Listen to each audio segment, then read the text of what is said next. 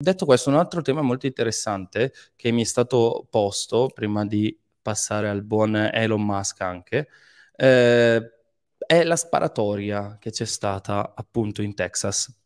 Moltissimi l'hanno trattata dal punto etico, dal punto di vista etico, politico, sociologico, culturale, eccetera, eccetera, eccetera. E secondo me ogni opinione è legittima, soprattutto quando parliamo di un paese esterno. La nostra opinione probabilmente vale pochissimo, ok? E sicuramente non potremo farci, eh, diciamo, un'opinione seria in merito, anche perché lì ci sono caratteri culturali che magari sfuggono a noi europei. Quindi io onestamente non voglio dargli una, un valore etico, ok? Ma dopodiché qualcuno mi ha scritto Umberto, ma ho visto che le azioni di quell'azienda legata al mercato eh, delle armi appunto sono salite. Beh, allora sono andato a controllare, effettivamente è vero. Eh, e quindi qualcuno potrebbe pensare che tutto ciò sia estremamente irrazionale, no? Come mai salgono le quotazioni di queste armi nel breve periodo?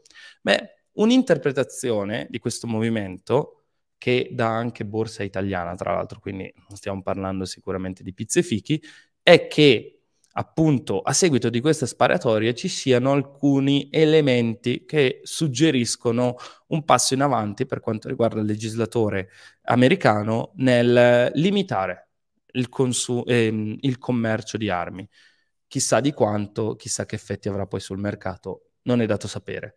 Però diciamo che questi elementi sono un pochino più vivi a questo giro, chi lo sa, ripeto, non so quanto sia vero, e quindi c'è qualcuno che giustamente ha ritenuto probabile che una parte della popolazione, avendo paura di una limitazione molto forte nella compravendita di armi, abbia iniziato appunto a acquistare armi o comunque che inizierà a acquistare armi, ok? Per paura appunto che al tempo successivo sia più complesso acquistare armi.